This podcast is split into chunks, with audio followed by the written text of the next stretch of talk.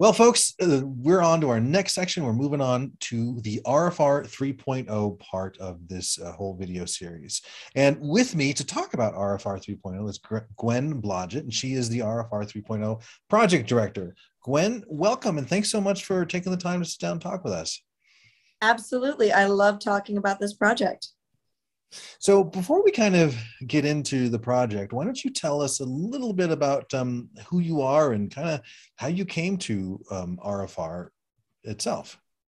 All right. So, I am a former deep end, drank as much Kool Aid as possible, evangelical Christian. Um, spent a lot of time in the church and just, you know, if you want more details on all of that, there is a Faces of RFR you can look at. But uh, left it realized I was an atheist and didn't even know what the word was. I just realized I didn't believe in God anymore, and I had to go Google what that meant. I was, and uh, Daryl's book was one of the first things I found in my Google search to understand what everything meant. Now that I didn't believe God was a real thing, and uh, about two and a half years ago, I got to meet Daryl and a bunch of the RFR volunteers at the Atheist Convention in Cincinnati and after spending time with them, hearing their impact and understanding the mission even more, I was like, sign me up. So I started as a uh, agent, then I started helping um, the helpline director, and then this project came along. Um, I am single, no cats, no dogs. Um, actually, the better way to say it is that the kids are grown, the dog died, the divorce is final, and I'm living my best life ever. well, I can totally get behind that. Congratulations on all that. And and um, what do you do for um, uh, for work outside of RFR? So outside of RFR, I manage a the business processes for a department of a large insurance company. And in that role, okay. we manage software design changes, procedures, regulations, audits. Um, we deal with user interfaces, we deal with databases. So this project is, is similar to the type of things that I do on a daily basis. Right in your wheelhouse. Yes. And then you also have a really fun podcast that you do, or uh, video. Yes. What would you call it? Every week, every yeah. Yes. So so one of the things that I discovered after leaving religion is that not only did I want to leave my religion behind, I like leaving my clothes behind.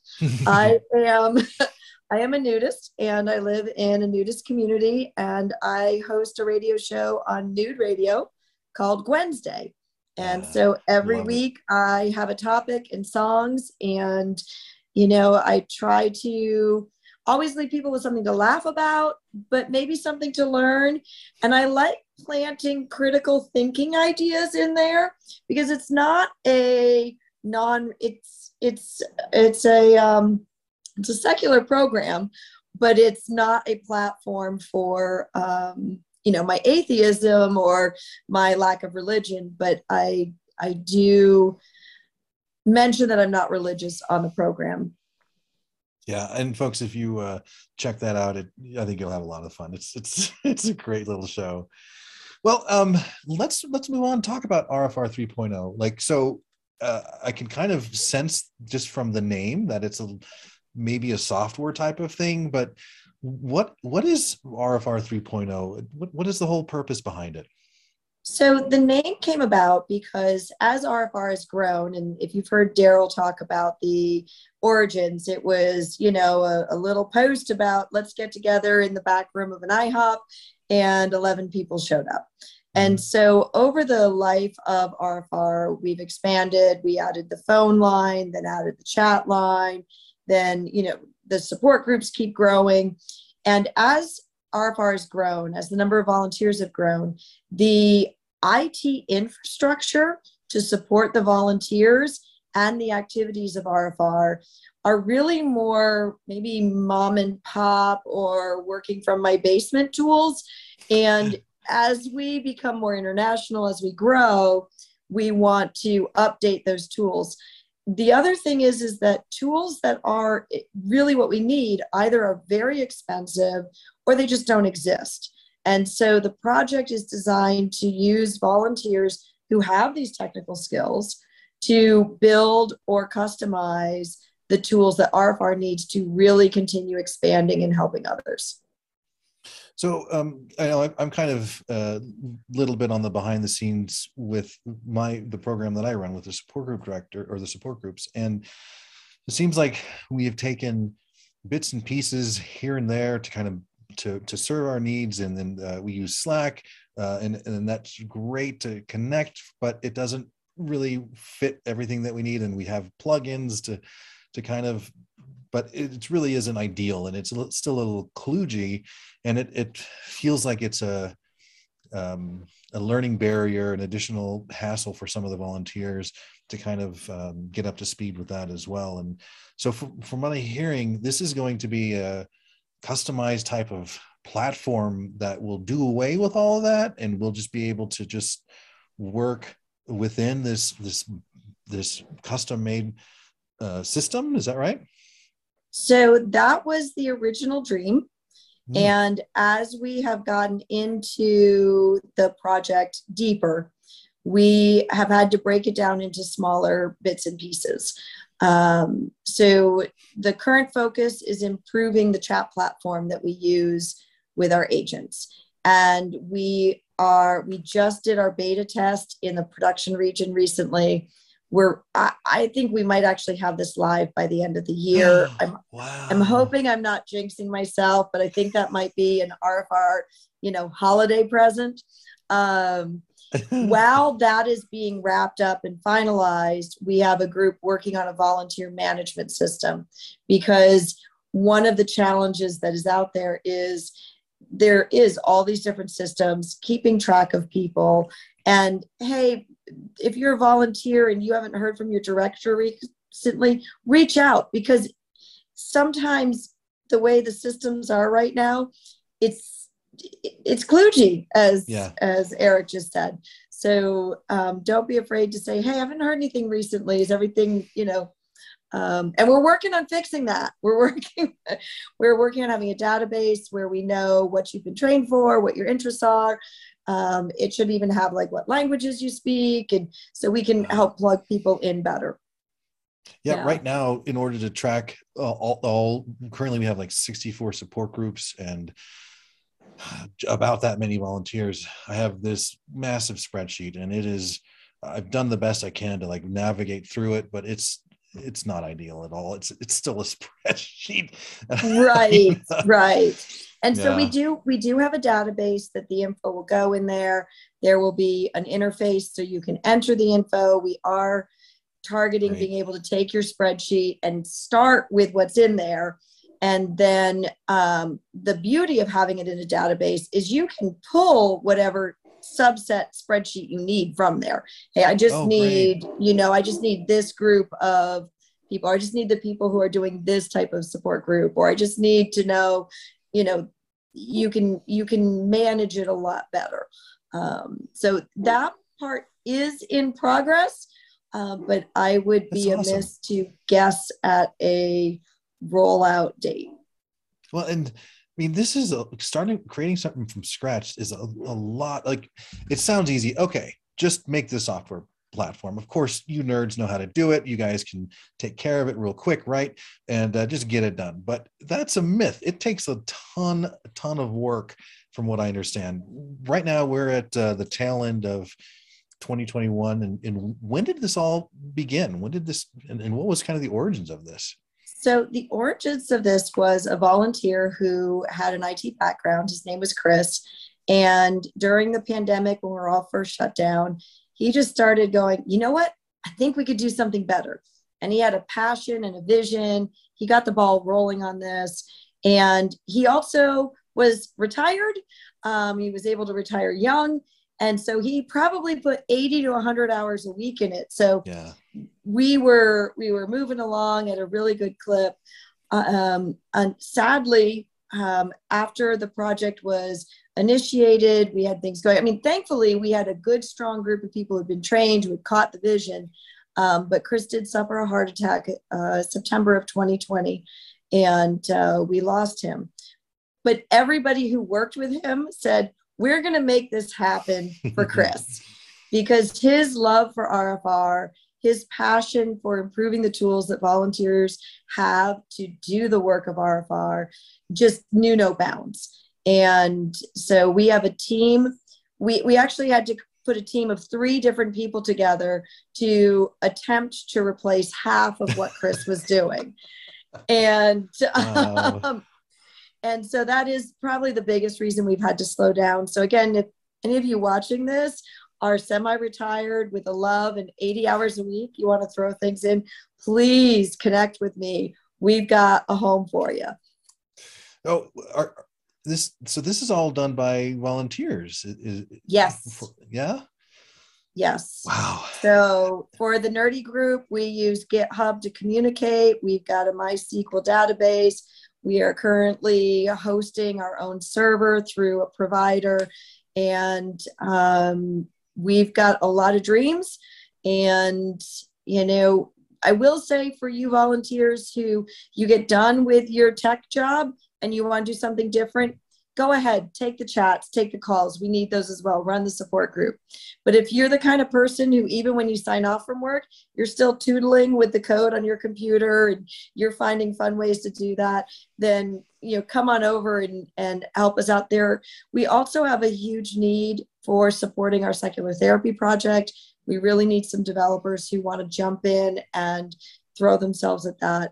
Um, again, the challenge is the technology is always changing, and every developer comes with their own style of development. So that's where my role comes in is trying to help merge all the different great ideas and all the different development styles and help create some synergy to move things forward.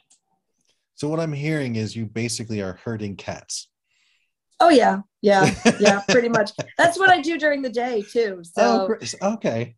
So yeah. um uh so with the, some of the skills that you have um, you you may not necessarily know how to do this programming work, but you definitely know how to manage the project and uh, um, uh, put together uh, the schedules and, and the order in which things go and, and checkpoints and milestones. Um, is that right, right? So, so while we have, we do have myself and we do have Jacques, who is the assistant project director now.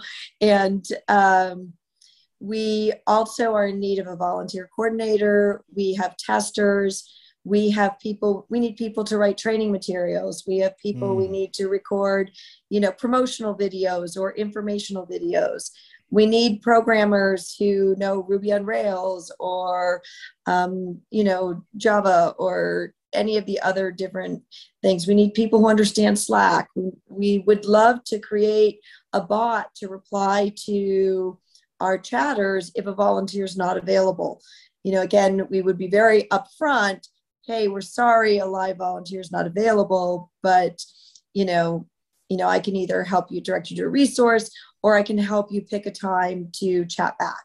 Um, you know but we need the volunteers to help with those spaces. I love it.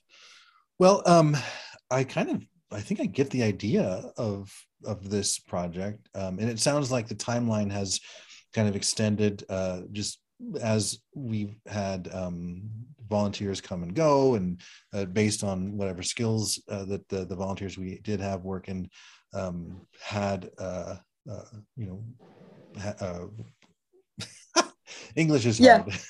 yes it's it's just challenging. The i think the one advantage i have is you know i do this for my paid job mm-hmm. and i have a team of paid developers and paid analysts and projects still take twice as long to get in and oh, encounter hurdles and you know so when you factor in that this is volunteer and we have we do have a somewhat turn usually because what happens for a lot of our developers is that you know things are slow at work and then all of a sudden a new client comes in or a new project comes in and now they're working 60 hours at work and they just yeah. don't have you know time to give us yeah and we keep the same principle as rfr that your personal life your work comes first we are happy with whatever you're able to give to us I love it.